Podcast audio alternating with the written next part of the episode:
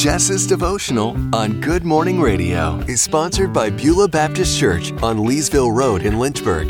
Beulah Baptist Church is a gospel based and ministry focused church that feels like home. To find out more, join us this Sunday at 11 a.m. for worship.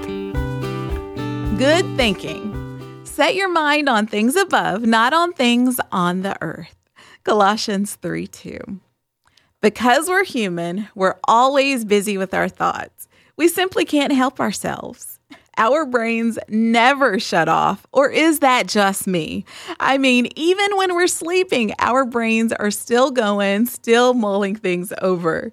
The question is not if we will think, the question is how will we think and what will we think about? The American poet Phoebe Cary observed, All the great blessings of my life are present in my thoughts today. Her words can apply to you.